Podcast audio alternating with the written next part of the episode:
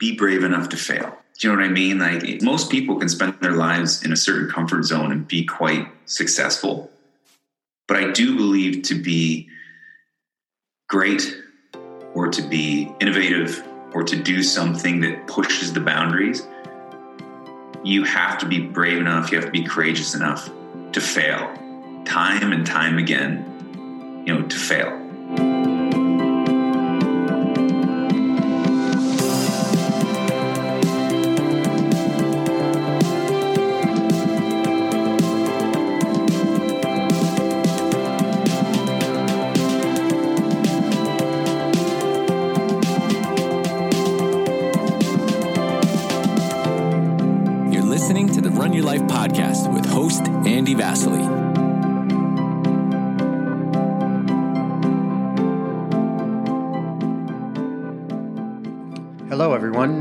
My Run Your Life podcast. And as always, thank you very much for taking the time to listen to any episode that you can.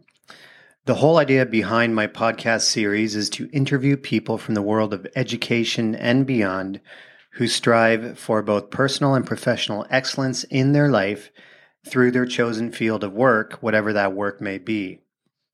Whether it be Olympians, professional athletes, top researchers, best selling authors, or artists, the people that I have had on my show have all done the deep work necessary to excel at their craft and to make a genuine difference in the world in their own unique ways.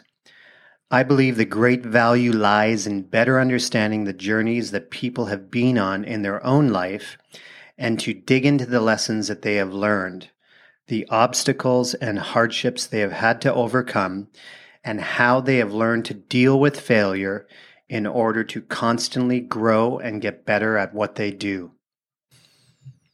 Today's episode is a very special one as I had the opportunity to reconnect with an old teammate and friend from university.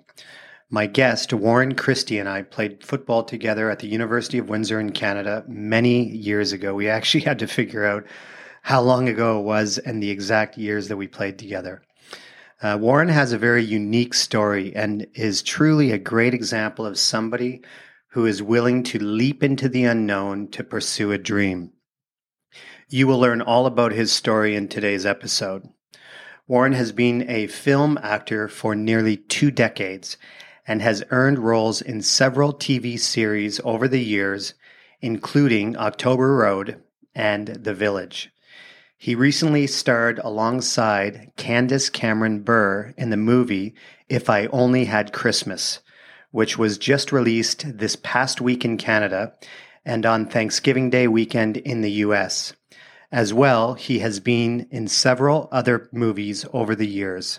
What I truly appreciate about this conversation with Warren is his willingness to speak honestly and openly about his journey and what he has come to learn about himself through the process of trying to improve and get better every day at developing his craft as a film actor.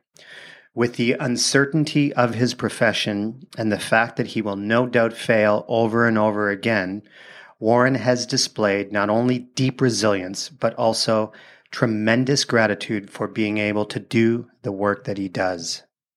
In this episode, we dive into the weeds of what it means to be in the spotlight and what it takes to step up and perform at your best in a high stakes environment. As well, Warren shares how he best prepares for his roles and the tools he must develop within himself to be able to bounce back from failure and to be in the present moment as much as possible when filming. Warren talks about his experiences playing competitive football for a number of years and how the lessons learned from playing this sport transcended the sport itself and definitely applied to the work that he does in the pressure filled arena of acting. It was so good to sit down and reconnect with Warren. Lots of great memories from our days playing football together. But more importantly, a great conversation about life, learning, passion, and resilience. A warm hello and happy holidays to any Old Lancer teammates listening to this episode. May you all be in good health and experiencing happiness and joy in your life. And with that, let's jump right into my conversation with the inspiring Warren Christie. Okay, Warren, it's uh, amazing to have you on the show. And we must have spoken for about 20 minutes before hitting record. And uh, we've got a bit of history. You and I, we played football together at the University of Windsor back and we figured it out. It was 1995. Um, but, you know, a lot has happened since then uh, for both of us. Uh, you've gone, I guess, you've gone one direction. You've gone west to Vancouver uh, from Windsor. I've gone over to the Middle East and Japan and Cambodia. Yeah, you went very east. yeah. Um, so, you know, two very different lives, but yet we find ourselves sitting together having a conversation after 20 years. I think it's been since we, we last saw each other. So, um, I want to, in advance to the conversation we're going to have, I really want to thank you for your time and and for um, being on my show. I really appreciate it. Oh no, I, I was ecstatic when you reached out. I'm, I'm, I'm happy to reconnect and, and to talk about these things. Yeah, and one of the things that I I wanted to I shared with you right before we hit record is like I usually know the direction I'm going to take in a podcast with my guest. I know where I want to start. I know where I want to go. And if you know, Canadians listening to this familiar with Southwestern Ontario know know the 401 it's a mm. highway that takes you from Windsor all the way through to Montreal. Well, our journey will be kind of like going from Windsor to Toronto, but we're going to jump off on Highway 2. We, you know, we might go to Ridgetown. We might jump up to Grand Bend. We might go go off the beaten path to really dig more deeply into uh, certain aspects of your career and what you've learned about yourself along the way that has helped to guide you. And where I want to start this conversation off, just for the listeners, can you just tell the listener who you are, your current line of work, uh, when you got into the field, and some recent projects that you worked on. So, my name is Warren Christie, and I'm an actor.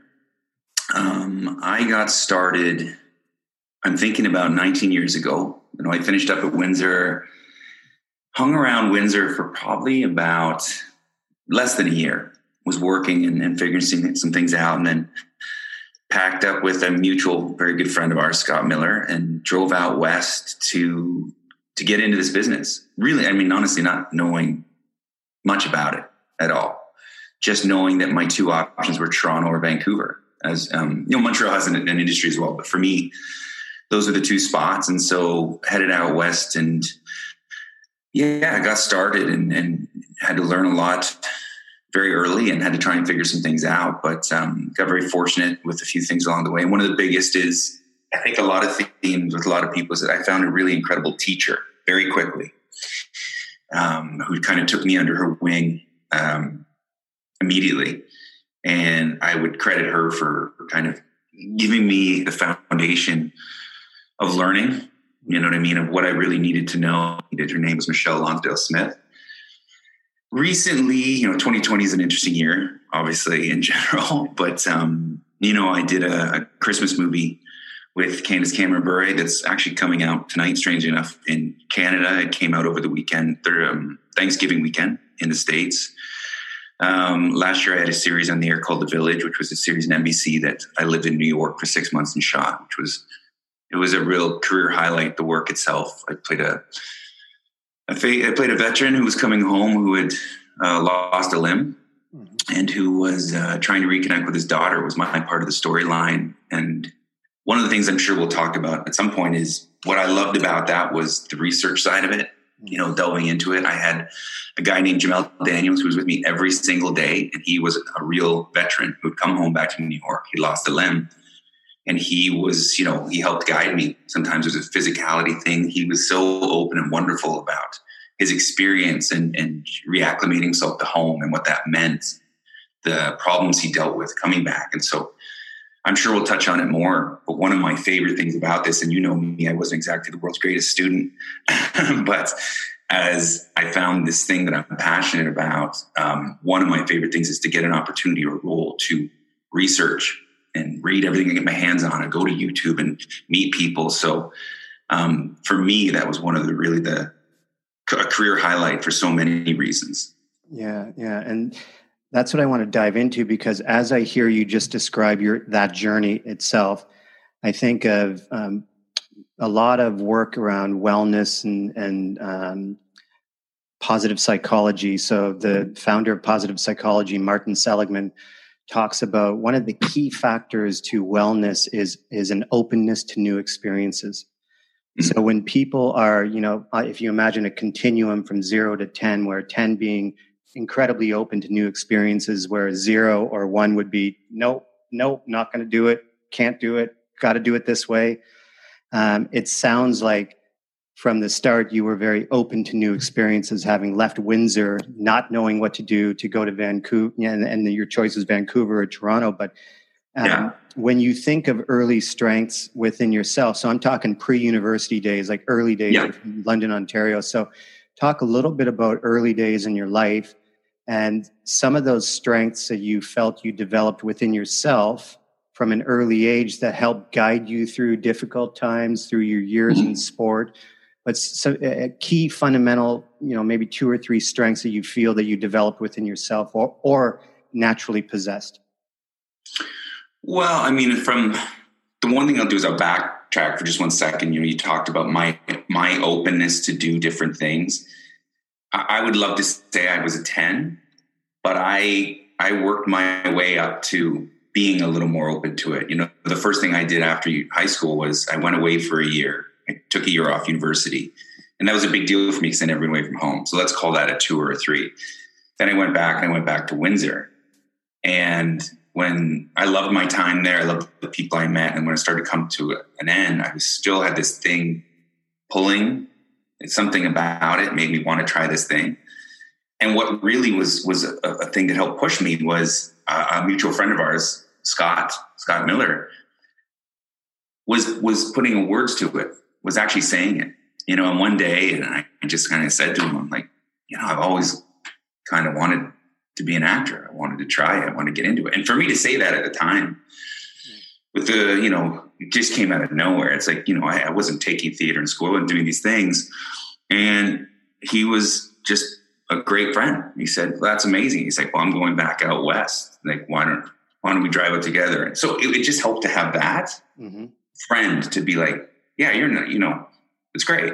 And I'll also say, I've said this before, one of the reasons I chose Vancouver, and this is a terrible mindset at the time that I've, you know, 20 years ago, whatever you want to call it, 19 years ago, it was farther away. And I may say this as a joke, but part of it was true. It was farther away. So if I went to Vancouver and failed, it would take longer for the news to get back. a terrible mindset. Toronto's two hours or four hours away. Mm-hmm. Vancouver's, you know, the West Coast. Yeah. So I had to work myself towards this openness that you're talking about to trying new things. And it was just, I don't want people to think it's like, you got to be a 10, let's go. Like, if you want right. that life, you know, it, sometimes it's a gradual.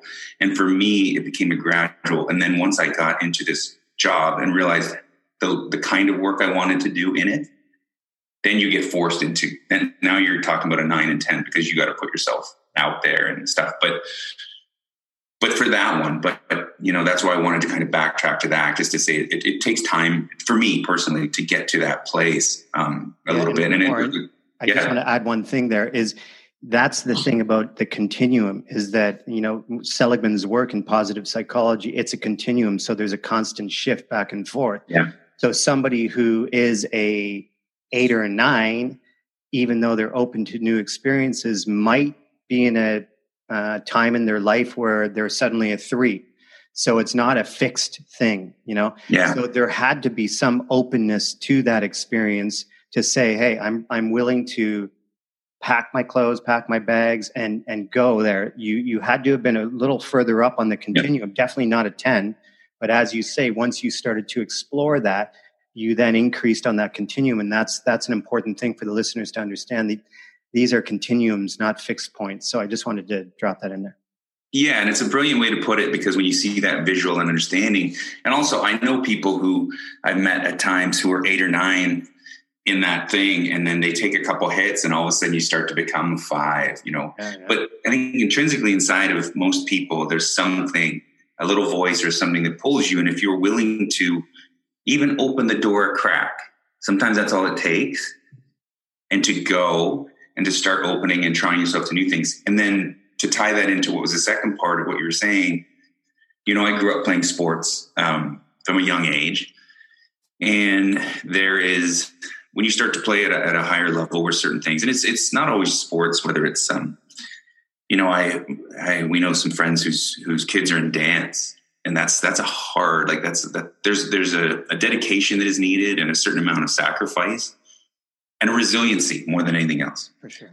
And I think through sports, you know, I mean, you know what it's like. It, there's a lot of ups and downs, and there's a lot of hardships. And when we played football too, I mean, and there's just a lot of physical things to it. I mean, heaven forbid you have an injury, because then you have to be resilient. You have to work your way through it. You have to be willing to work your way back. So all these little things that came along, they start to become ingrained in who you are. You know, it, it's about, you know, I'll tell you, our first year together, my first year as a rookie, I mean, you'd already been there for a few years. I was dying during our first camp. Like I was, I was cooked. I remember, I remember everyone saying, you know, when you get to camp, you're going to hit a wall. And I was like, what? I've been training and playing football my whole life. Let's go. And the third day, I could barely get out of bed. Yeah, that was. And our friend, you know, you know James Asher. Yeah. I, I don't know which of us was first, so I won't say, but one of us wanted to quit, and the other one was like, "No, no, no, no, let's do this." And the next day, the other guy wanted to quit because we were just dying. So it's it's a helping hand, but you get up and you get through it, and you're like, "I got through it." And I pushed through it, and I pushed through the mental side of it more than anything. Mm-hmm. And I think that helps to build resiliency. I think it helps to build your character but it also it's just a confidence thing you start to realize you know i can take these things that come my way i can take these hits and even if i take a couple steps back i'm still going to be then heading forward and i think sports can teach kids that under the right circumstances i do think that there are times when and a lot of times it's more parents that are ruining it than kids i think you have to look at it as what it can be and in each moment and each practice or each game as opposed to like, well, here's the point we're trying to get you to. Especially in Canada, you know, people are so hockey crazy. You know, you've got a kids skating around at five and they're like, oh, yes, great. I can see. And they start picturing this thing. It's like, well, no, what you should see is a kid who's thriving at something and he's, and it's, and his shoulders are going back, his or her shoulders are going back and they're getting confident.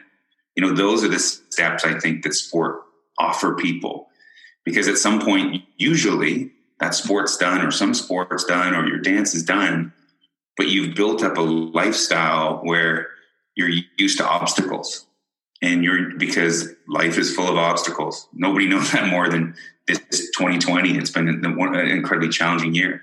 And you and i touched on a little bit also with mental health. You know i think that if done properly and i always say that because it can go wrong with sports or some kind of passion if you can find especially at a young age you also have kids who walk around with a lot of confidence because they've they've taken things on. And it's not about them being the, the best at it. It's the fact that they've taken it on at some level and it's allowed them to grow and you know learn about these tools that they're going to need for the rest of their life. So do you feel like in describing that, you know, you talked about resilience, you talked about that idea of the football camp, you didn't want to be a midnight cowboy right? Oh, yeah. I was close. I was close. um, I still remember a few Midnight Cowboys over the years, right? Where people yeah. just don't show up the next day and they disappear in the middle of the night. Uh, yeah. when you you've talked about resilience, you've talked about commitment, you've talked about being in the present moment. And really, excellence comes from being in the present moment. And the more present moments that we can stitch together, you know, the more present that we can remain, then that's when we can really be at our best you know and yeah. that's again what the this mindfulness stuff is no longer just fluffy um, fluffy stuff not rooted in science and research there's actually a lot of research right now to talk about the power of being present and mm-hmm. the ability to be in the present moment and not ruminate about the past or project into the future because as soon as you do that you're done you know you you're yeah. out of the that that present moment but if we go back to the strengths in the early days was resilience one of those for you and commitment? Like let's go to those real hardcore strengths that you think that you possessed at that early age. Yeah i mean uh, to be perfectly honest as far as football went you know it, that was that was commitment because you know I'll, say this might sound terrible but well my first year is the perfect example. And i'll tell a quick story about it. Like i was 12 years old skinny skinny kid And I just remember my football team, or my sorry, my baseball team got knocked out really early for some reason. We were good, but we didn't. We're walking away with my dad, who's this very tough but very loving Irish boxing champ. He, he, won a bronze at the Commonwealth Games. Like he's a mm. sport tough Irishman. I was born in Ireland. Like you know, we're walking along and we see these guys running around on this field. My dad walks up and says to this to this guy, he said, "What is this?" And he's like, "This is football." And he's like, "Oh." And he said, "It's uh, for ages 14 and 15." He's like, "Is your son 14?" And I was like, "Yep."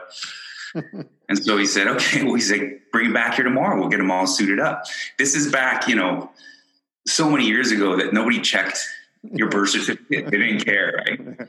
So I showed up, and I'm not kidding you. And he, I spent two months getting destroyed.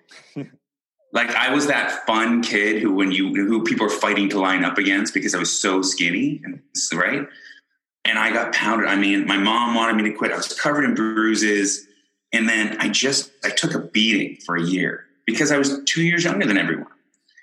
And then, but I, I wouldn't quit. I didn't stop, and, and I kept going. And and then I went through a bit of a growth spurt, and I went back that next year, and was just a different kid, and I was a different person.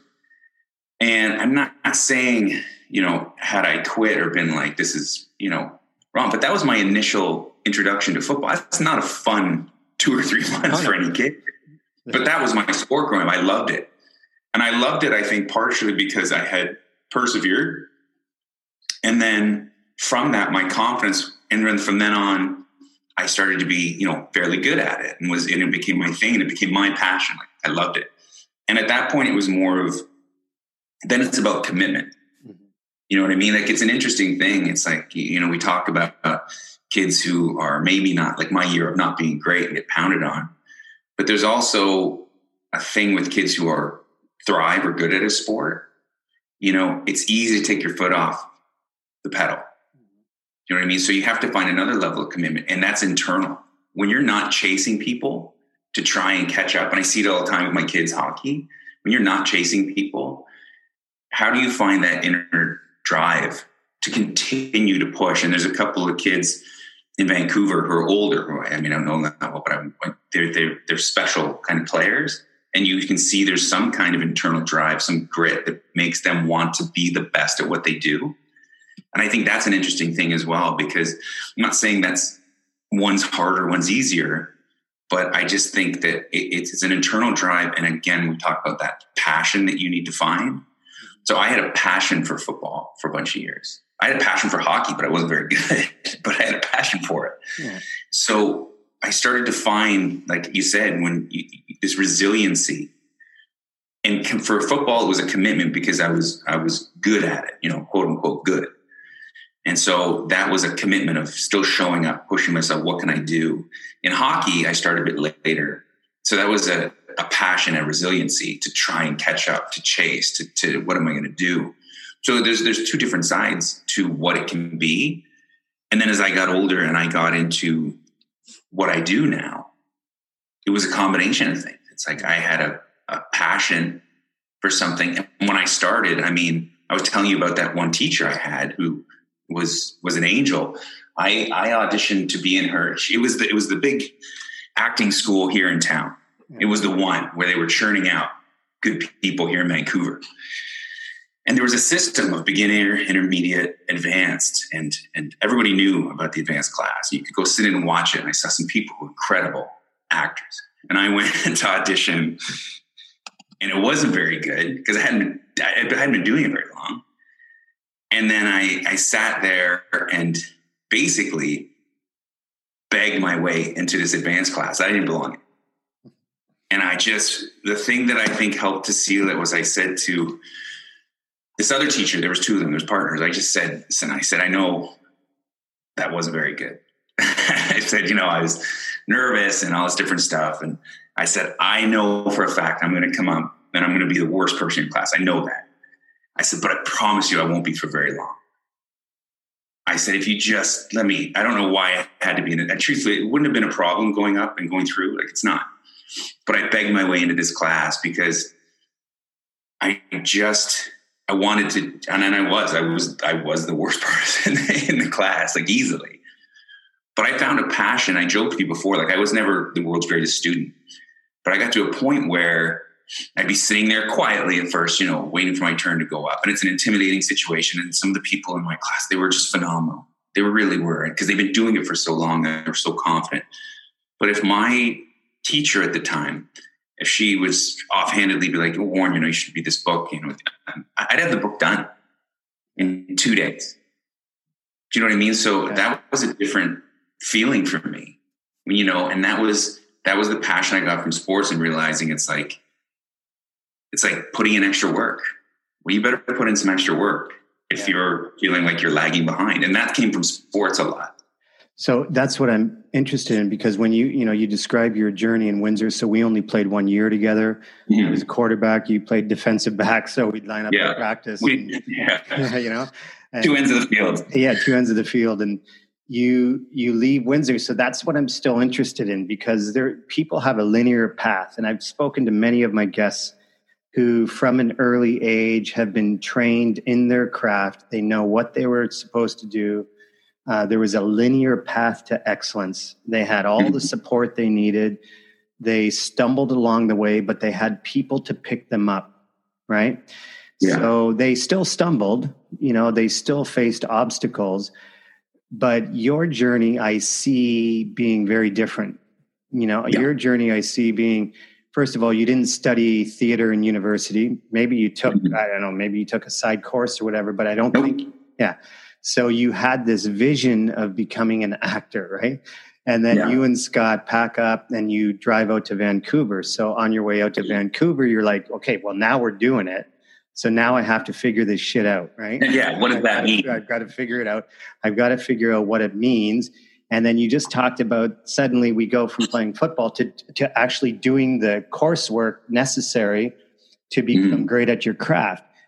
I'm interested in that in between and the mindset in between going and that role the the the um the roles of fear and un, the unknown and openness to experience and all of these things that you probably like in a UFC grappling match you had to mm-hmm. probably grapple with all of these because you can't just go in and you can go in and fake confidence but it only works to a certain extent right oh for sure once you start getting bullets from all sides you know, it's like a offensive line that is that is crap. You know, or maybe the left side is crap, and the quarterback has to like work with the crap left left side of the line is not so good.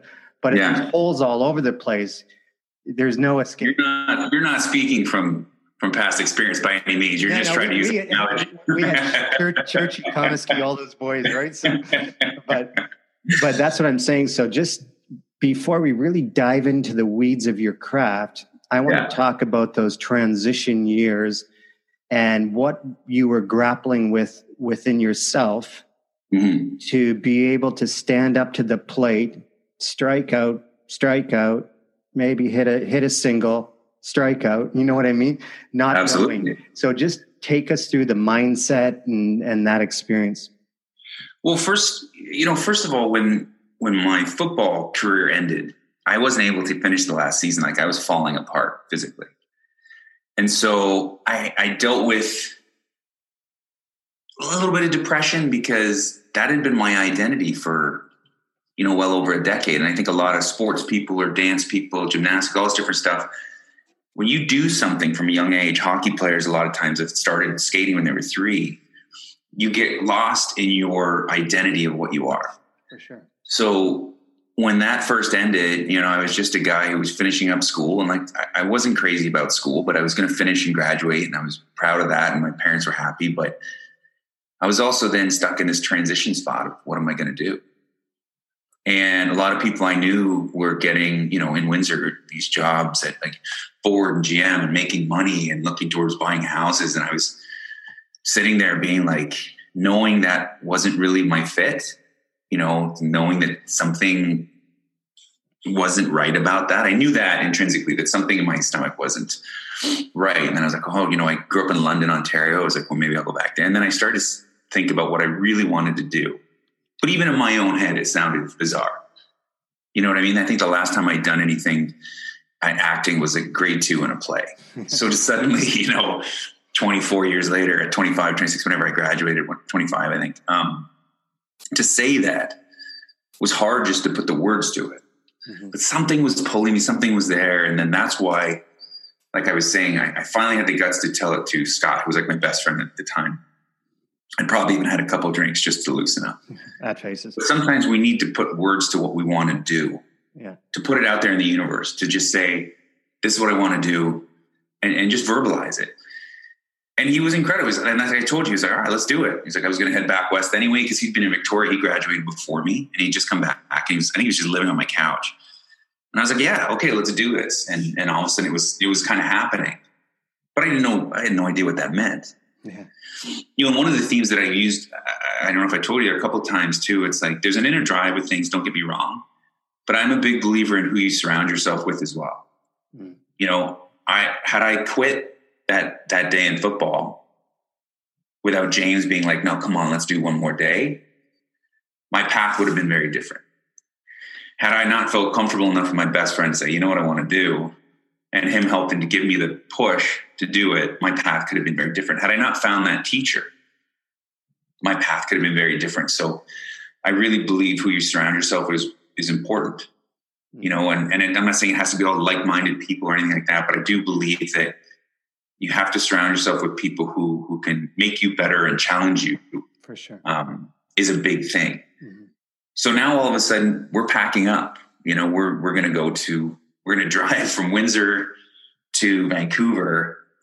I, I didn't tell anybody what I was doing. I actually lied. I lied to my parents and my dad. Actually, he was working. I can't remember what was a computer company. He he's like, oh, I was like, you know what? It's time for me to get a job. It's time for me to settle down. And you know, they loved hearing that. So he actually set me up with an interview at a computer company when I got out there. You know, because I was this whole to keep the ruse up. So I borrowed Scott's suit, which was, you know, didn't fit me because he's smaller than I am. And I went, I was sweating the whole time. Like it just wasn't a fit for me. I knew it wasn't right. And I got fortunate enough that I, I, I landed a couple of, you know, very, very, very small gigs that helped to soften the blow And I eventually told my parents. But so we get in the car and we're gonna we're gonna drive out to do this thing. And it's also a different time. You know, I mean, you and I sit here with computers in our hands.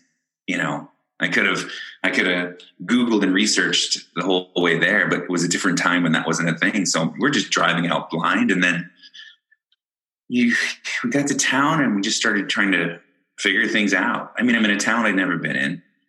Um, trying to figure out what the way to go is and find a teacher. And then you start to meet people and start to hear things and you, you do a little bit of research.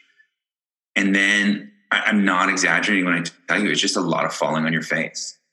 Because the interesting thing is, if you're falling behind in a subject, well, great. You can go to the library, bury yourself in there for a few hours. If you're falling behind in my industry, like in not even my industry, my industry is my job. If you're falling behind at my school, my acting school, yeah. you do it in front of people. Yeah. Like you, you're there blowing it. You know what I mean? In front of a bunch of people. And it's not fun. Mm-hmm. You know when it's going off the rails. You know when it's not going. Sometimes you just can't even remember your lines. So that's its own problem. You know what I mean? So it's it's a different thing. So for someone like me who wasn't used to that, it was it was very eye opening, and you just learn very quickly that listen, you're going to make a bunch of mistakes, you're going to be embarrassed. Um, so you might as well learn from as much as you can from them instead of just you know putting your tail between your legs and skulking back to your seat. Sit there and take it, take it on the chin, take the critique, take the fact that you know you just blew it. And that was a new experience because even in sports, like but you have your moments. I've been, I, you know, I was a defensive back, so I got burned. It's embarrassing. You know what I mean? Yeah. You know, I get scored on. That's my guy. Oh, that's embarrassing. Well, okay, better pick better. Just keep going. You know what I mean? Unless you get pulled out, you better keep going. So you learn again through sports to, well, you better pick yourself up. It's that resiliency we talked about. Now, this is on a more embarrassing scale a lot of times because you can't hide. Like I said, there's ways to there's things you can go. You can go to the gym You can go to the track by yourself and try and get a bit faster. You can go here. And don't get me wrong, like there's still a lot of things I still read to help me in my life and in my industry. But the biggest thing I learned when I got there was you are going to fall on your face in front of people a lot. And what that also prepares you for, if you are fortunate enough to have a career in film and television, let's say, or in theater, is people like to critique. So if you can't fall on your face in front of 10 other actors who you know, you're not going to do very well when someone comes along and says they don't like you in something or this or that or or the the mindless people online like I, I hate his hair, I hate his face, you know. So it's but more it's resilient. That, it's that openness to feedback, though. Like you know, so you yeah. fail in the moment. Um, a, a DB fails in in covering the receiver properly. A, a quarterback doesn't read the you know, read the defense properly, throws a pick, whatever. You know, like yeah. You you fail, and it's the ability to to have a good coach that's going to mentor you, of course, but to to yourself be open to the feedback necessary to grow and learn. So, as you said, you you fail in front of an audience of peers can mm-hmm. can hurt, but what you do with that is entirely up to you. Absolutely. And it's the same, it's like you say, let's say you threw a pick. Not that that ever happened, but let's say no, you threw. Of course not. let's say you throw a pick.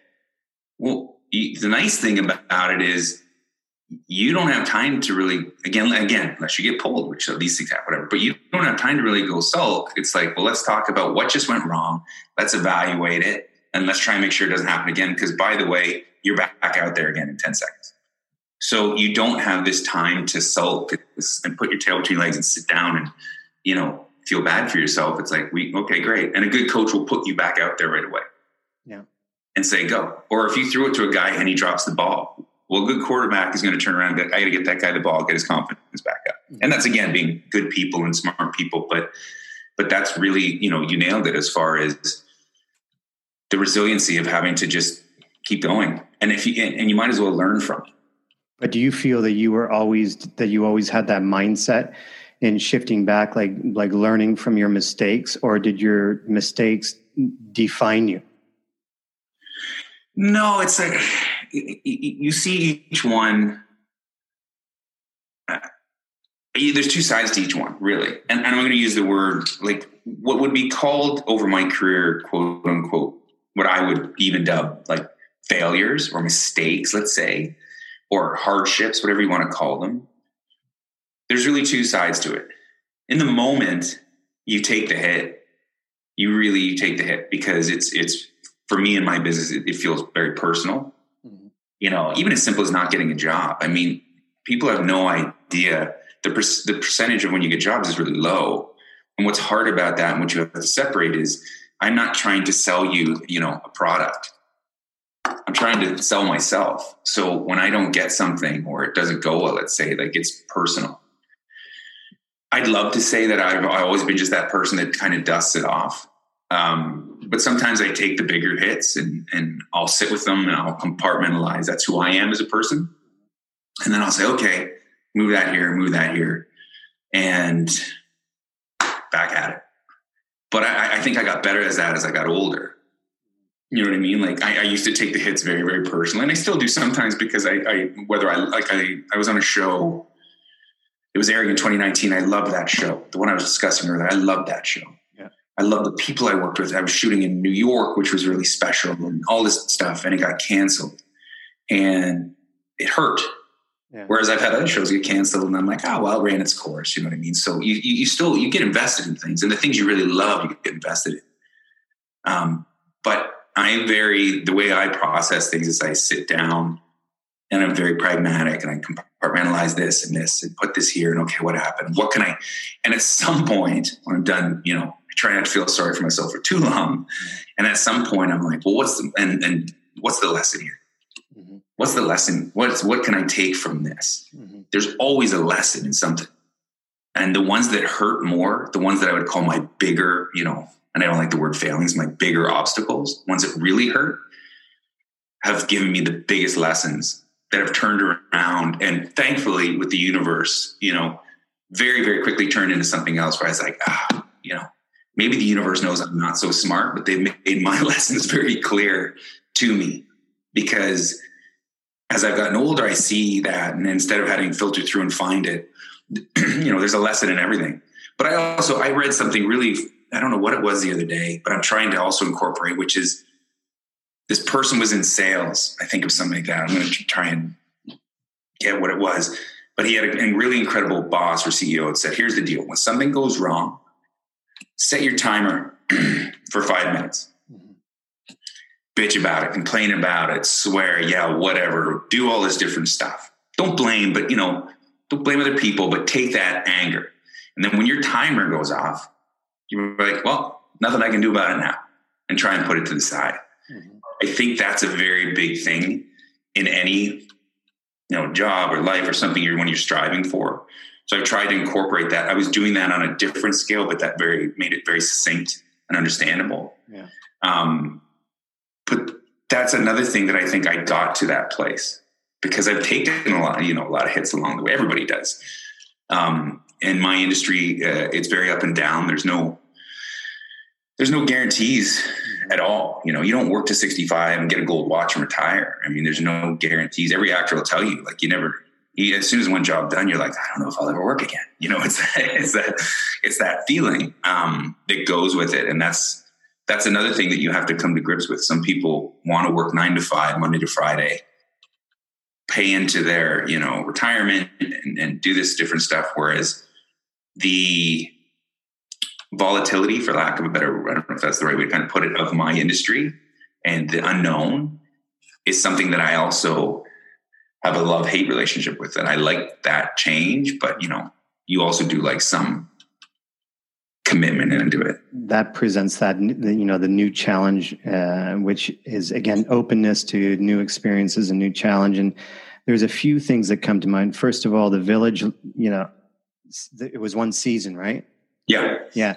And we are going to watch it. You know, we were trying to get it here to to really dig into it, but I showed my boys the trailer and it watched some of the interviews from the actors, and and uh, it just seems like such a heartfelt, genuine, genuine show. You know, mm-hmm. and and uh, some great stories shared in there. So um, I just wanted to mention that. But I once heard a, a well-known Buddhist monk give a TED talk, and he uh, in the talk, he shared this idea that there's an expression that opportunity knocks once. So you better be ready for it. And I think Eminem and Eight Mile says the same thing. You get one chance. Mm-hmm. You know? But that's not true because if I don't believe that. Yeah, if you keep your resilient spirit and you and you keep focused on on what you need to do to continue on your path of excellence or striving for excellence, that the door will, you know, the, there'll always be a knock at the door and you just walk through and you would just have another yeah. opportunity and there's another knock and you walk through. But it's that idea of walking through and taking on that next challenge. And with mm-hmm. that next challenge will come failure, maybe success, but then comes the learning. And that's what I wanted to ask you is in, in your career, uh, the art of acting, you know, when you think of that, like, that's the human condition. And what I want to ask you is, how, what have you learned about the human condition? You know, and what it means to express yourself with authenticity and purpose, because you can, as an actor, I'm sure you have to create emotions. You have to be in that moment and create an emotion, but there also has to be that neurological kind of that, that brain chemistry, that shift within yourself to create the emotion that you need to create to be in the moment, you know? Mm-hmm but just talk about that idea of what it means to express yourself with authenticity and purpose and what you've learned about yourself and the human condition through your craft. Yeah, you, you know, when I first started, you know, people make the joke. I think, uh, you know, I, I'm a I'm a great liar. I'd be a great actor, and and it's the exact opposite. The hardest thing to do is to sit there and be fully truthful um, especially when you're trying to convey a certain emotion to tell a story. What I had, you know, quote unquote, going for me at the beginning, as I started to happen to things, is my emotions are big. If I'm mad, I'm mad. If I'm sad, it's big. You know, if, if I'm happy, it's this. So I had big, big emotions. What I had to do then was learn my craft and how to then control them for lack of a better term but then also you got to understand your medium that you're working in. Like this box you have to be able to work within it to tell this story and it's not about you. That's the other thing too. It's not about you. You're you're there to tell someone's story. Mm-hmm. so as i started to understand what it took to build a character and to to tell these stories it's like anything you know you start with the foundation the simple things and you start to layer in what it is and a lot of great writing is a big it's important.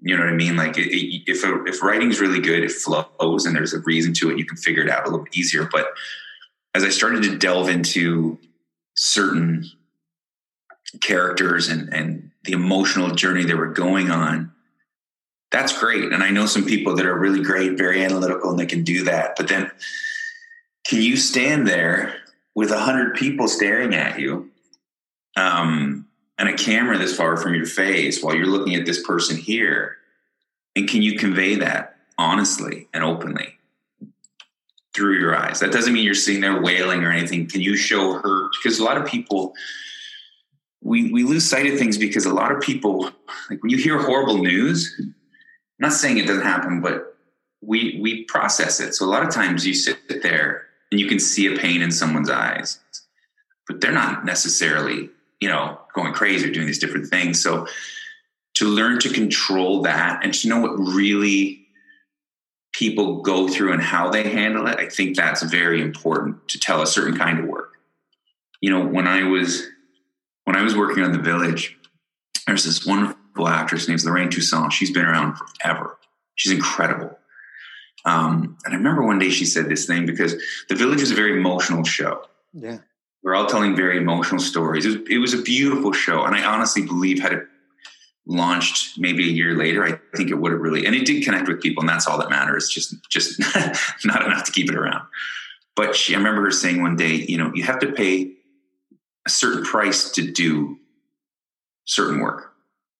And what that means is it sounds silly and it sounds very, you know, artsy fartsy, whatever you want to say is, but to stand there all day for eight hours of to get four minutes and to put yourself in a truly honest, painful spot, let's say, or to even if you are physically like crying and wailing or whatever it's going to be, it takes a physical toll on you, the, the mind and the body, how they work. Like it's really, it's a really amazing thing to connect to it. So if you're trying to tell an honest story and you're trying to tap into something, you also have to tap into your life, what you've lived, what you've been through, what, you know, I can't tell the story of a veteran coming back who's lost a limb, trying to acclimate themselves in the hometown. So all I can do is do as much research I can because I took the responsibility very seriously because it's not something you want to play around with. And then all that information is gathered, you, put it inside yourself, and now it's like, well, what what part of myself can I put in it? You know, when have I felt close to what I'm hearing that these veterans are with? These men and women are coming back and they're struggling with so many different things. Well, I've never done that. So what can I do from my life or what is my trigger? How can I do it? So, you know, it's a lot of layering. It's a lot of um, putting in the work and, you know, it's a cheesy term, but it's just putting in the work of, of doing as much as you can so that it's all in there for sometimes the simplest of things. But if done right, something about it will resonate. Did you feel you know that's always hope. Yeah. Did you feel a sense of commitment to the veteran that you were working with? Oh, it, you know, I, have done a few things where I've gotten to spend a lot of time researching, which I like. I really love. You know, every character you do to a certain extent, there's going to be something to it.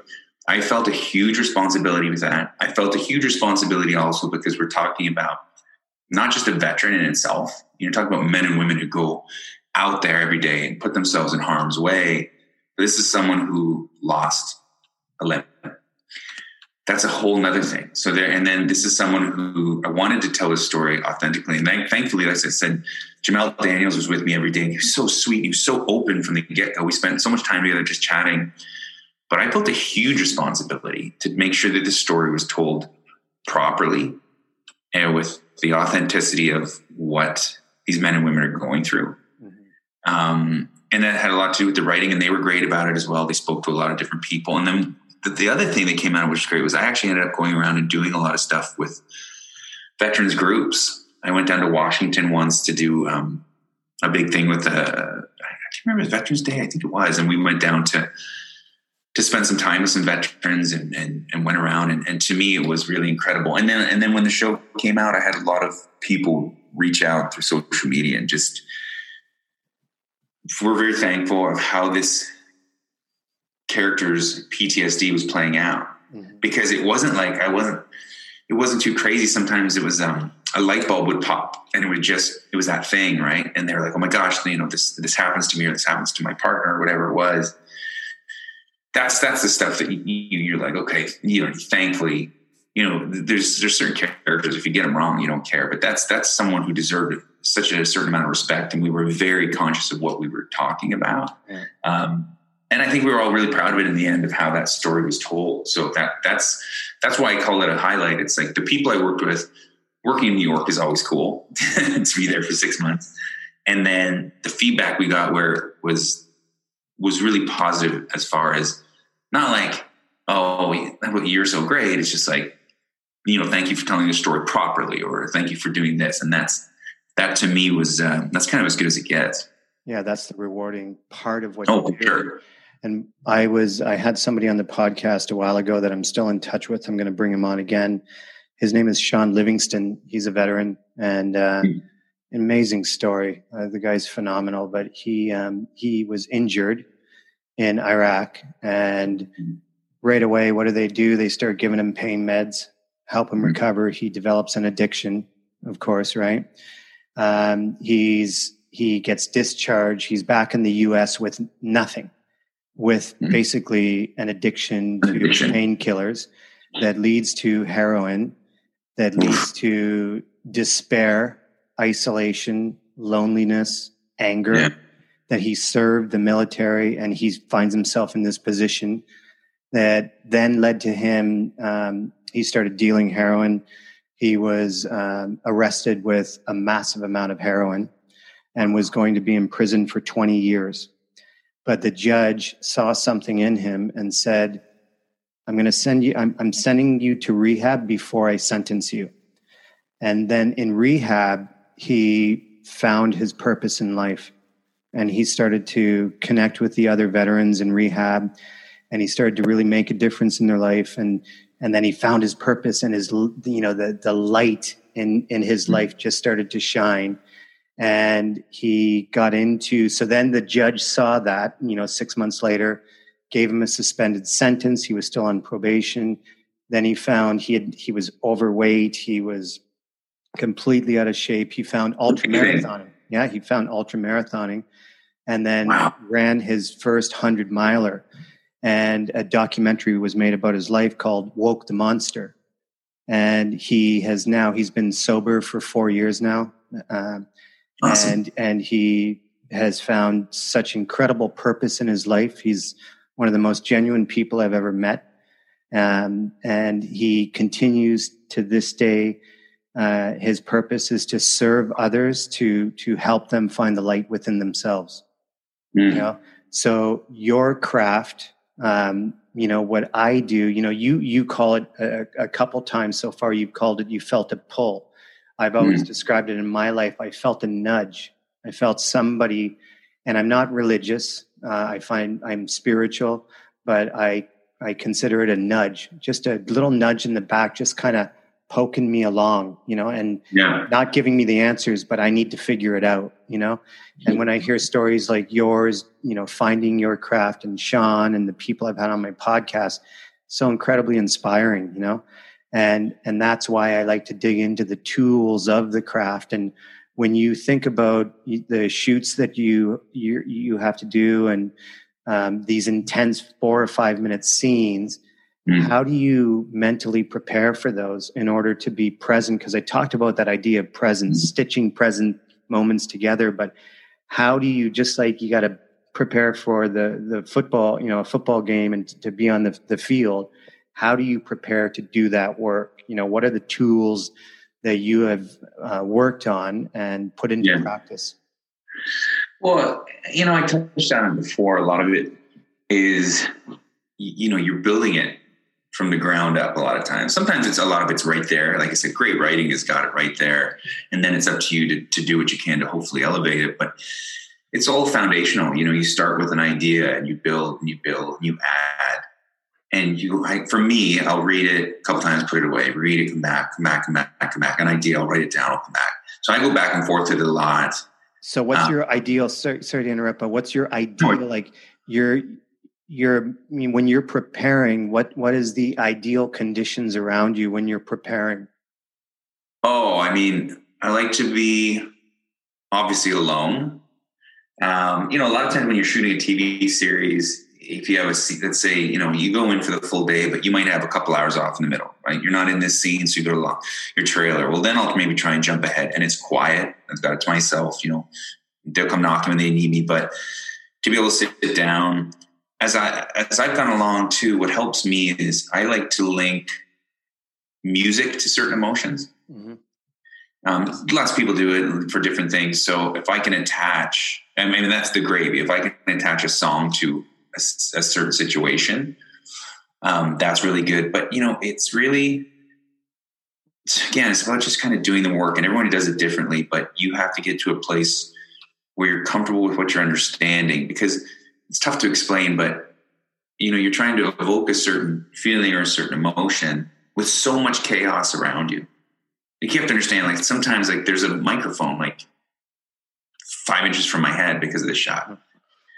And so the big thing that if you're very fortunate, and, and a lot of times I have been, you lock onto the person across from you, you know, and it's their eyes, and they're usually there too, and and it and, and it tries to make everything else fade out you know, there's a person coming in doing this, there's someone doing this, you know. People are super respectful, by the way, when you're doing something that they know is heavy. Great crews, great people, they know what they're doing. And so nobody's coming in and asking you, you know, if you want a sandwich or anything, which which is nice, but maybe not the right time. Yeah. People are always very, very thoughtful, but you have to that thing about being present is everything. Because if you're not present, then every little thing around you is going to pull you out. And you'll do your scene maybe, and it'll be fine. But there's a flicker that's going to be missing in your eyes that great actors can get. You know, the ones that we've watched our whole lives, there's something about what they're doing. It's coming through their eyes. So for me, again, it's just, I have to be very, very, very, very comfortable with my dialogue. That's my thing. I have to be able to to not even really think about it. For me, that's a big deal because then I can just relax and worry about everything else. Do you have the, and, flex- do you have the flexibility in those moments to kind of shift um, wording to better? F- yeah, yeah. Usually, you know, really, Mike Daniels, who created and was our showrunner on The Village, for example, he and I became friends, and he is a beautiful writer. Beautiful. I mean, his the concept of that whole thing was his idea and, and he's got a beautiful soul and you could feel it in all the lines. But he wasn't he was confident enough in himself to be like if something comes out that's a little different go for it. You know what i mean? I've also worked with a couple people who are like i want word for word. And that's hard. For me that's hard. For me it, it immediately makes me uncomfortable. It makes me tense. Mm-hmm. and again if you go off the rails and you're not telling the story someone's going to pull you back. Yeah. But a confident writer who knows his themes are there, his or her themes are there, who knows that their story is there. I, I, I, I use Mike as an example because he really did, and trusts at some point with every, whatever job you're doing in the world. And it's again about surrounding yourself. If I've hired so and so to do their job, well, then let them do their job. Mm-hmm. And I mean, that's on the crew, that's on the writers, that's on the actors. It's try and surround yourself with these great people. And then trust them. Let them let them do their job. And that's a big part of it. And, and again people who are confident and know what they're doing will allow that to happen. But you know you sit down and then and again you also have to realize mistakes are going to be made. You might be across from somebody and you might just drop the line. You might just forget it. But there's no time like oh gosh and, and crumble. You don't have time. You got to pick it up and go back and get it again and try and stay in an emotional state to get that going. So how do you recenter in those moments? you know, and because I go back to again the work that I've done. I told you a little bit about this is with um, mm-hmm. the the per- peak performance um, course that I took with the Seattle Seahawks sports psychologist Dr. Michael yeah. Gervais. Uh, and Pete Carroll, the head coach, created this course that I was the first group that tested the course. And Pete Carroll, which he applies to, you know, the, the his, every team he has every year applies this work on an ongoing basis, which is how to recenter yourself immediately, and yeah. that it's it's based on certain techniques, you know, like a, including breath work, you know, to literally take a deep breath to because if our breath is shallow we yeah. it's the sympathetic nervous system which taps into cortisol which causes stress and, and adrenaline so yeah. that deep breath is not just fluffy shit that, that you're hearing no. it actually connects to the parasympathetic nervous system that helps to ground us yeah so can you talk about that moment where you might face failure where you have to hold the emotion how do you recenter yourself well, I mean, it's that. I mean, in for what for what I do, breathing is everything. I can tell when something's not going right because of that. You know, you're you're like, I'm not breathing. I'm not. I'm not. Something's not right here. Like I'm not breathing normally, or I'm conscious of it, the breath, or something like that. So. I, I know what you're saying. How some people are like, oh, yeah, breathing work or breath work. It's everything. It's breathing is everything you take a big breath sometimes, and a lot of times, especially if you've done your work and it's there, you take a big breath, you let it out. Well, that emotion should already be there because it's it's in it's in you, right? If you if you've done your work or however that is, um, breathing is everything. There's also another tool. You know, years ago, someone told me this where I'll I'll be like sitting on this on my steps of my trailer and next day, whatever, and you, you're not feeling quite there, and you put your hand on that cold metal, yeah, and all of a sudden you're like, I'm right here you know what I mean? Yeah. Those little tricks can work. Um, the, but really, it comes down to breathing. It's everything. Even even you know, I, well, my son before, he's a goalie. A goalie is is a high pressure situation, and he plays. He represent uh, he represented BC in this big tournament, this North American tournament. So even at a young age, he's he's in these pressure situations. On his blocker, he's got I can't remember the order of them, but they specifically are. It's, it's relax, regroup, refocus, you know, that type of thing. So it's take a breath and do these three steps, evaluate, no, okay, and then you move on. So it's similar in that moment, but usually when you're in it, and again, your your your partner in the scene is is huge. You know, if if if you're locked onto another human being's eyes, then you can take a breath and you can kind of keep going.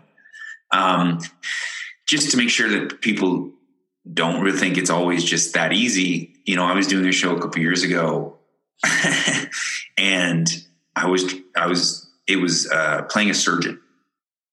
And that's it was hard.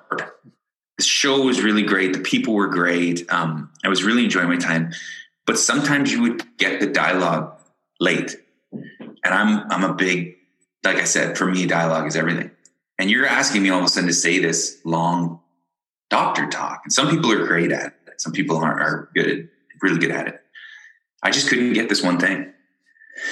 I couldn't get it. And it's never happened to me before. And so I tried it. I tried it. I just, you know, I was choking on it. And then it became a thing and I wasn't breathing and it became a thing and it got away from me. And I was kind of garbling it out. And eventually it was like, we, we had to move on. And so that's easily fixed. I'm going to fix that because they'll cut over here. I'll do it afterwards in a microphone like you and I have right now. You know, I'll do it. It'll, it'll get fixed. It's fine. But I was embarrassed. I've never in my life not gotten a line out. Never. And I was just like, when I went to my trailer because they had to set up for the next scene, I had another big scene coming up. And I was in my trailer, just like, I was, it, it could have gone either way because I've never had that before. Either I was going to crumble or I was going to pull it together. And I sat there, closed my eyes for five minutes, did as much of a meditation as I really could, you know, to try and breathe and get going. And then I was conscious of where I was at. Where am I at now? I'm angry. Well, great, because you've got a scene coming up where you're supposed to lose it on this guy. So go go use this moment you're in. And I went to do the scene and, and, and I was so angry about what had happened before, embarrassed. Do you know what I mean? Like embarrassed. And it's that resiliency we talked about. It's like it could have gone either way. And I've seen it get away from people before, and it's it's okay.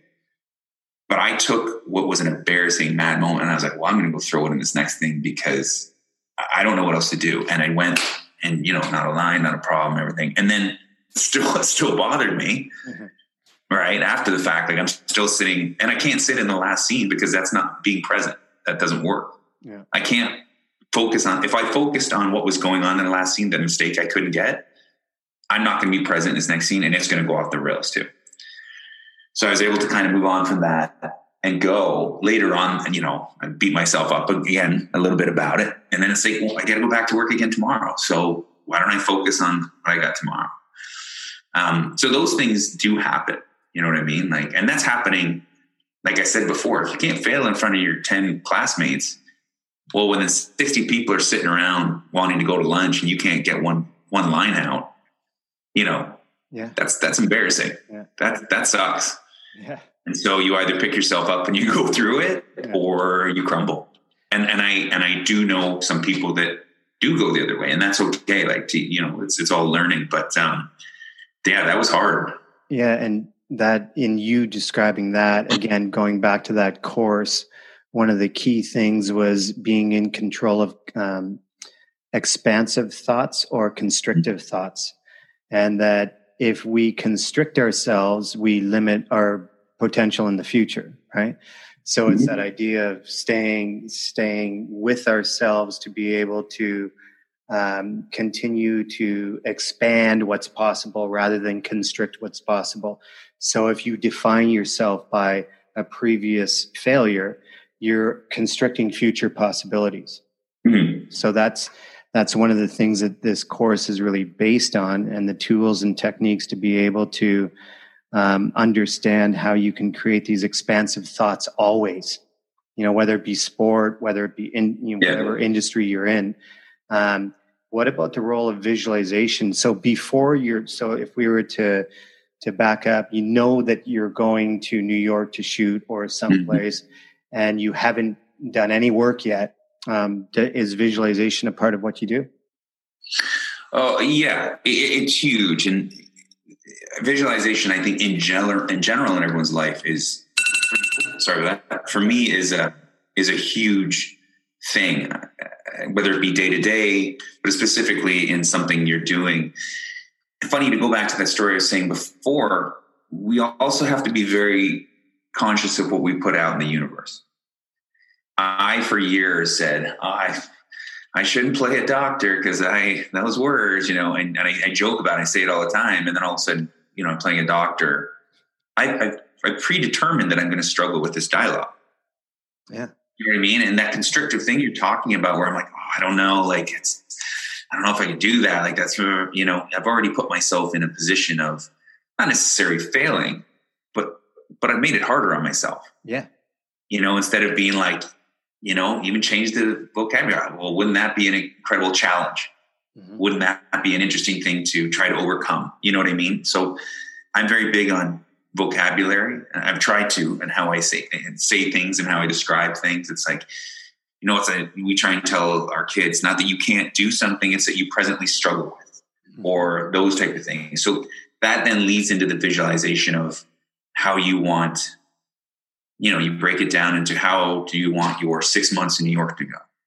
How do you want each episode to go?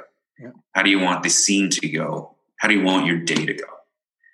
You know, and, and a lot of times I think we talked in our emails about meditation is a nice way to clear your mind, to visualize, because there's just always so much going on. It's, you know, you grow up, it's like people have kids and you have, I mean, man, when we were doing uh, the village, the woman I spoke about, Lorraine, her house, it, there was a huge fire in Malibu and she lost her house. And she showed up the next day and was incredible. She did incredible work. She's an incredible actor and, and, and a wonderful person, but like, some people, and rightfully so, would have been like, I need, I need some time. Mm-hmm. Do you know what I mean? I worked with a guy years ago whose father passed. And showed up to work and worked, and nobody even knew until like the next day. I think it had come out, and I was just like blown away. You know, had that guy said like I I need a day, everyone would have rightfully been like, take as much as you need. But he wanted to be somewhere where he in, in a um, you know a controlled environment, something that felt good, and, and and I understand that Lorraine was the same way. You know, you want so you sorry to get back to the visualization thing, but it, it's it's there's so many distractions in our lives right now, and it's gotten more and more, and especially with kids. And you and I touched on mental health when we were chatting before, and to to be able to take five ten minutes out of your day breathe and say, "This is how I want my day to go," or "This is how I want my hour to go," or "This is how I want my lunch to go." You know, these little things is a really big deal, and then to put words to it sometimes. Mm-hmm I think is a big thing I've learned as I've gotten older can do, they can either really help to set my intention.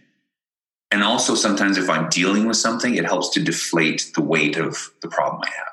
Mm-hmm. So I'm really big on, on talking. That's, that's the way I like to deal with things a lot of times, but the visualization is, is, is a key in anything you're doing. But for me, it helps to make you know, sometimes you're stressed out. You're like, okay, I gotta go keep using New York as an example, but I gotta go there for six months. We gotta do 10 episodes. I got this to do. It can start to feel so big. And then you can visualize and break it down to what do I want to capture with this? What do I want to do here? And set my intention every morning. As to how I want that day to go. If I have a day off, well, here's what I'm going to do. I'm going to go, I'm going to work out, and I want to go for a walk. You know what I mean? To set my intention of how I want everything to go, not just work, but my personal life, then I think is huge.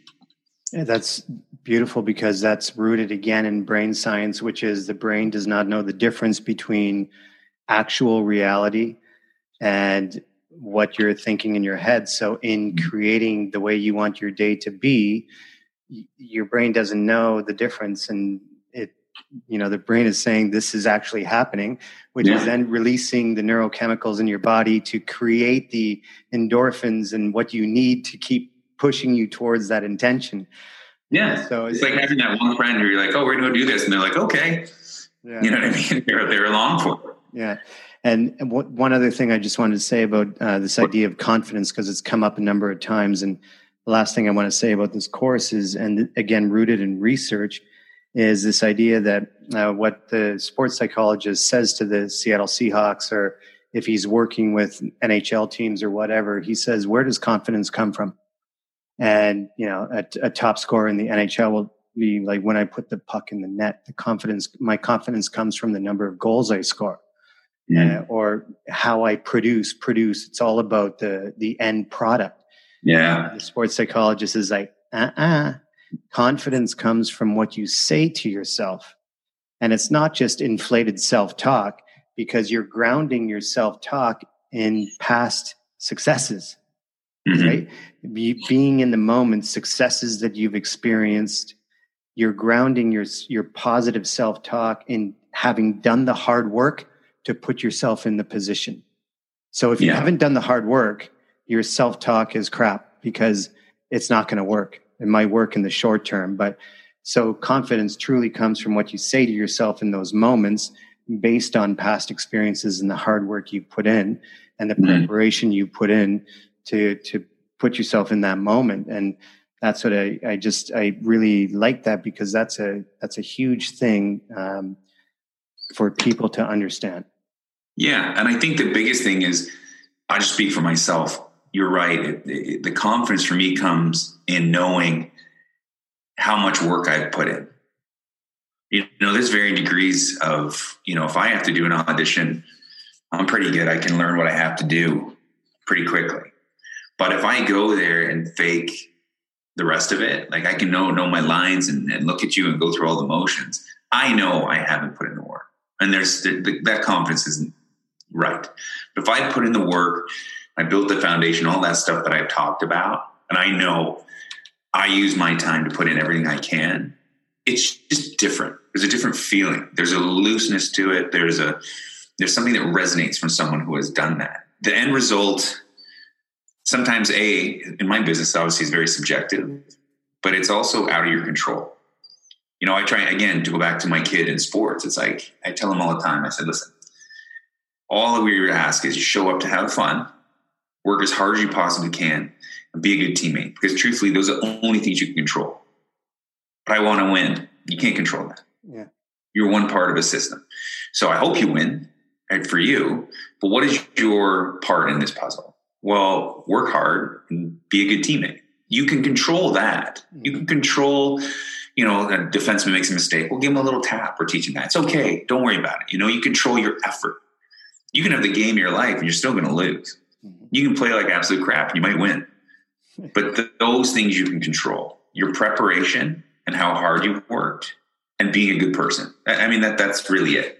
Yeah, yeah, for sure. That's that's great. Uh, and as we segue into the kind of the last couple, um, you know, the last part of this podcast, I have a couple more questions. And the the one thing I want to ask you is like, you know, there's a lot of lot of the listeners of this podcast are incredibly creative, talented educators and coaches from around the world. You know, mm-hmm. um, what's one piece of advice you have for these people um, listening to the podcast that you know want to continue to be creative and innovative and to stay on top of their games because what you do transcends your profession you know the skills and the things that you've learned through your craft truly transcend the art of acting so what is one piece of advice you have to the creative people listening to the podcast that want to keep getting better at what they do every day oh man I mean, I think it's along the lines of what most people say, and there's always different ways to put it. But I, I would honestly just say,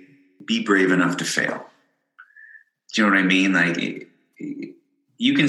Most people can spend their lives in a certain comfort zone and be quite successful. But I do believe to be great, or to be innovative, or to do something that pushes the boundaries, you have to be brave enough. You have to be courageous enough to fail time and time again, you know, to fail. Um, or fall down or however you want to put it. I, I, don't love the word fail, to be honest with you. And I'm trying to a little bit remove it from my vocabulary in the last couple years because it's really not failing. The only way to fail is to quit. I mean, then you failed at something, right? But if you keep at it and you keep going, to be brave enough to fall on your face in front of people, I think is what the greats do. I think it's what the great people in my profession do in every different, you know, avenue of life. If you find out and read those people, like, you know, at some point in their life, they've had a big fall. Yeah.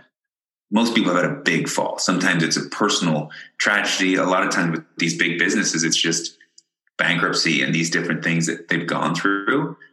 So as you look at that and you, you, know, you, you try to move forward and you, you want to carve out whatever your best version of yourself is going to be and whatever that life you want to lead is, just realize that you're going to fall and it might be hard, but really that's what I mean when I'm, I've been trying to get the word fail out because really the only way to fail is just to kind of to quit. Yeah. Have, you, have you heard of the acronym uh, FAIL, First Attempt in Learning? No, I love it though. there you go. So that's, that's great. That kind of changed my thinking when um, a few years ago in education. It's like, you know, take out that word, don't say it, don't say it. And somebody came up with this acronym. I don't know who it is, but first attempt in learning, because that's really yeah. what it is. So it's this idea that you're using this as a learning tool, right? Yeah, and I think it's important to teach kids at a young age that it's like there's no there's no failing. The only failing is to give up and say, "Well, I'm done with that. I loved it, but it was too hard," or whatever it's going to be. You know, but I love hearing that. And there's another thing too. I wanted to look it up so I don't get it wrong too. It's it's you know getting out of those comfort zones. And I don't know if what what was the thing I said? Ease is a greater threat to progress than hardship. Oh, nice. You know what I mean? Say that again. And, and, I don't know where that's from, but I know I just know Denzel Washington used it in a speech. Yeah. But I just remember hearing it and just being like something about you know you hear things sometimes like your fail acronym. You're like yes, and this thing that ease is a greater threat to progress than hardship. I was like that's true. Yeah. And it's like don't be afraid to give up the good for the great. Yeah. You know what I mean? Be willing, be willing to put yourself out of your comfort zone to really trace what I think a lot of us know if we listen to that little voice inside of us, whether it's your push or your pull, whatever it's going to be. Yeah. Unfortunately, in life, and and I don't know, kids are great about it, right? Kids feel that little push and they go. But over time, unfortunately, when we do start to take those hits or whatever happens, we stop listening to that voice And I think if we can tune that back in, and, and I, you know, you and I chatted briefly about whether it be meditation or centering yourself. A lot of times, what that does is it allows that voice to be a little louder, and it just has to be loud enough that you can hear it. For sure. You know what I mean? And then yeah. you go to the next thing, which is like, okay, well, let's let's try it. Yeah. The first step of everything is always the hardest thing, right? To say, okay, like for me to to, to just to be like, hey, listen, I want to do this thing and put it out there was I was I was waiting for the laughter, you know, and then I had a great friend who was supportive about it. And then it's like, okay, well, now we're going to pack up, we're going to drive across the country. Okay, well, now I got it. You know what I mean? Each step gets a little, not only does it get, I wouldn't say easier by any means, but it gets a little more exciting because you're like, well, I'm doing it now. I'm five or six steps in. Like this is the first step was always the hard one. And then all of a sudden now I'm, I'm, I'm really doing this. And then you take a step back because something goes wrong, but I'm going to keep pushing forward. I think that's really the, the, the key to it is just to always just be pointed in the same direction, take the hits and keep going. Yeah, and, and stay focused on that North Star. And mm-hmm. I think that idea of critical reflection, and this is what I talk about a lot in the, the workshops that I run, is the ability to critically reflect, to truly critically reflect from an authentic, you know, place on how did I do today? You know, yeah. what do I need to get better at? And the, the key questions, we hear them all the time. What's one thing I did well? What's one thing I need to get better at? And people yeah. go through the motions but when you really sit down, only you know, only I know what I genuinely need to get better at mm-hmm. based on on the experience, you know, and that ability to critically reflect and, and then put that into action and and to to build on that, you know, really helps our growth. And so the last question I have, um, one day, okay, whenever you're finished your career, yeah, you know and you even said you know you know your career's up and down you know you're going to sure. miss out on a bunch of opportunities and you'll get one you don't know when your career is going to finish but mm-hmm. if someone were to write a book about your journey what, what would the title of the book be and why Oh man! You can take time here. I can edit yeah, out. I should, have put, I should have put more thought into that one. That's okay. Um, Oh, I don't know. It's I, I, you know, for me, it's funny because you know you want to say certain things because it's all perspective to you. Yeah, yeah.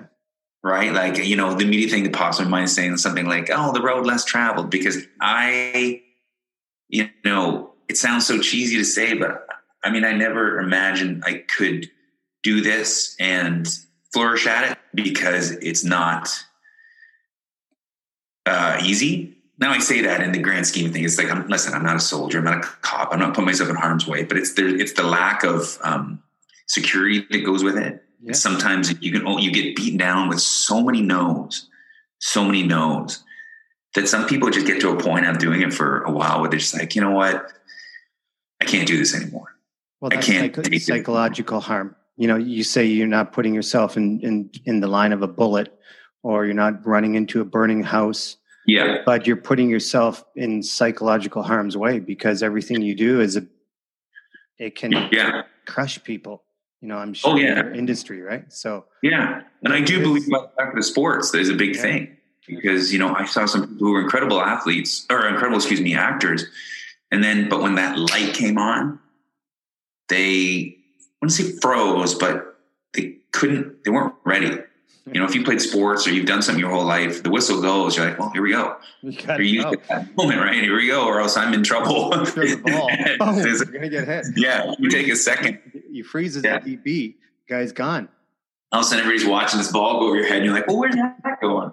um, but uh, so, you know, to the resiliency that it takes to to carve out a career in this is hard. And, you know, it's funny that for every for every you know, let's say Brad Pitt, there's tens of thousands of actors of varying degrees who some actors make a living, you know, showing up for a day and saying, "Oh, phones for you, sir," and that's what they do, and they do it because they love it.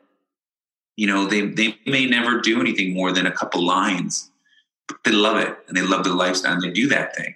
There's also varying degrees in between. Like I've been very fortunate lucky I, I, and i don't mind the word lucky a little bit because lucky is really just i guess like an opening we talked about an opening in a door yeah. if you're not prepared lucky doesn't matter. Exactly. So you can, but but I also again I have to give people credit. Like I I, I know people who put in a ton of work and not had an, and been not able to crack this industry, and that's hard. And eventually they get to a point where it's just like it's just not happening. It's not working for me. I've been doing this for ten years and I can't get a job. And I know people like that. I've done it for ten years and can't get a single job. So the fact that I've gotten to the point I have um, is is great and i feel very very fortunate. I still strive for much more and it's fun for me because one of the things i love about what i do is, is, is i'm learning new things every time i step on set sometimes through failure sometimes through you know hardship but sometimes you're just being around it.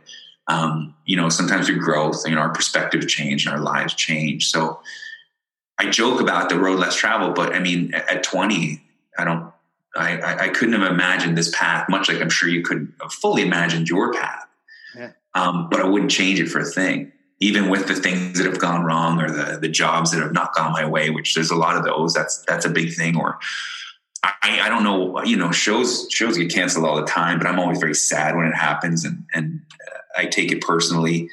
So even with those different things that haven't worked out along the way, I, I wouldn't change it for a thing because this whole journey has brought me here sounds cheesy, but here right now, talking to you about this thing that I, I really do love.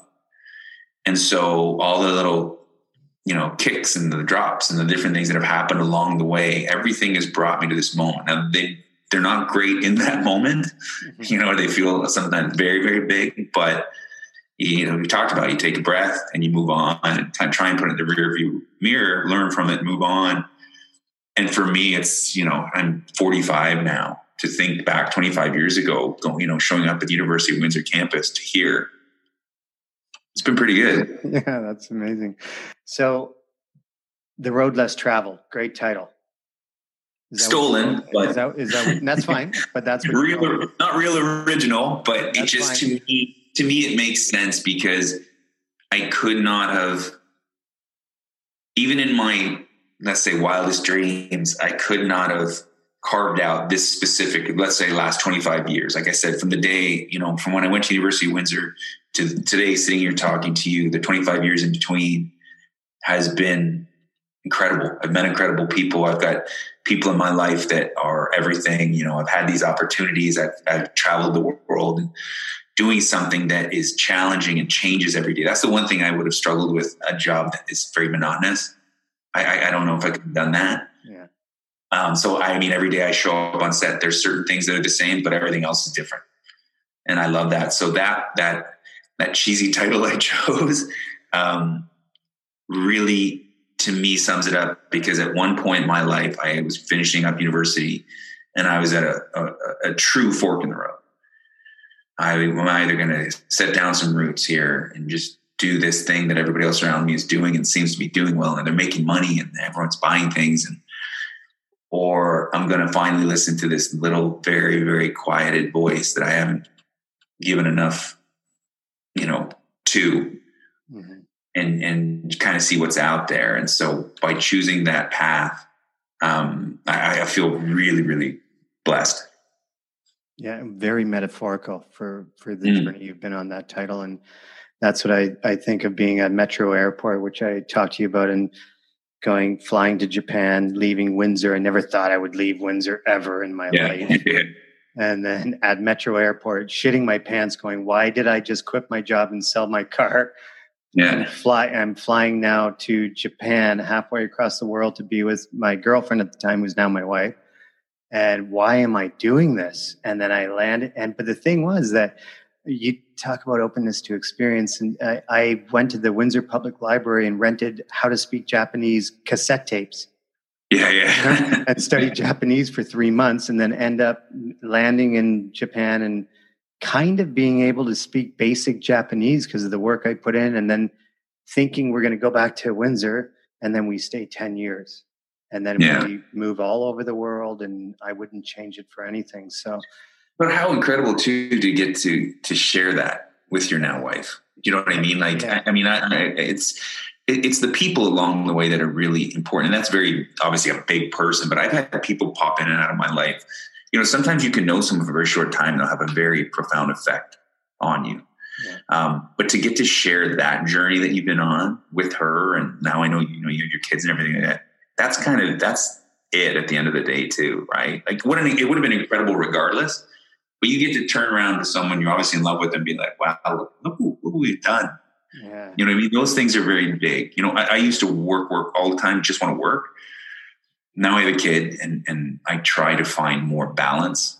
And I'd say it's it's it's been better for my work. It's been better for me and my mental health. It puts things in perspective. But it's an incredible thing that you guys get to share. Yeah, yeah, we're eternally grateful. And and one of the choices we made is to um, stay in Saudi Arabia for Christmas. So it's the first time in 13 years where we're staying in our home for mm. Christmas.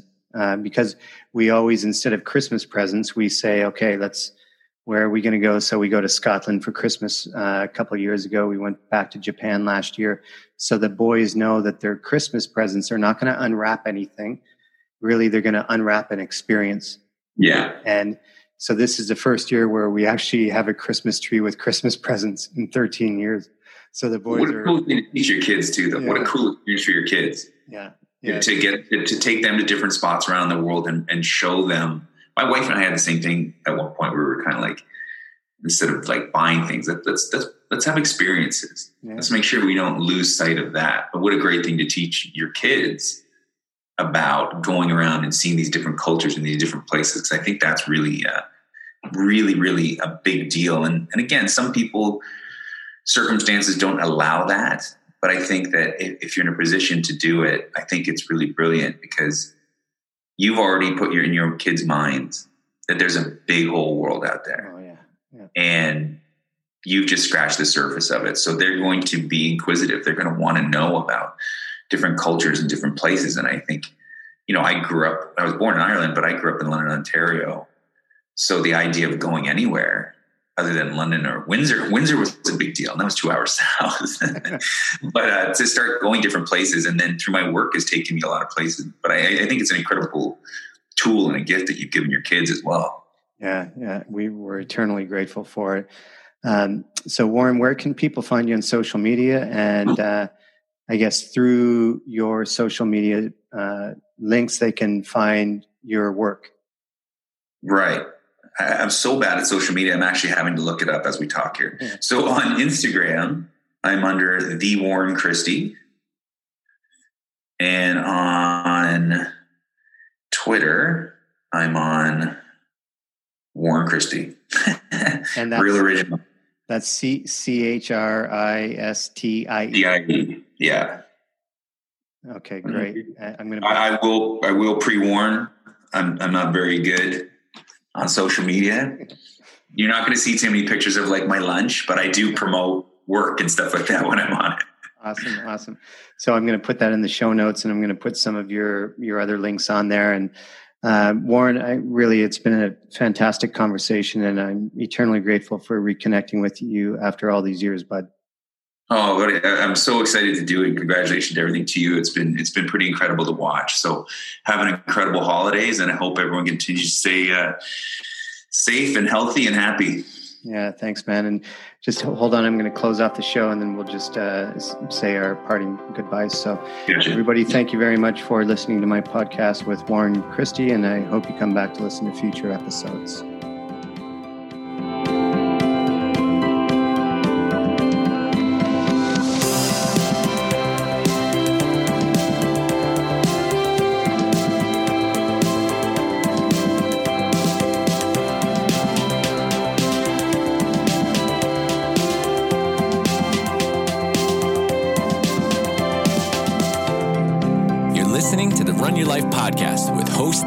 Vasily.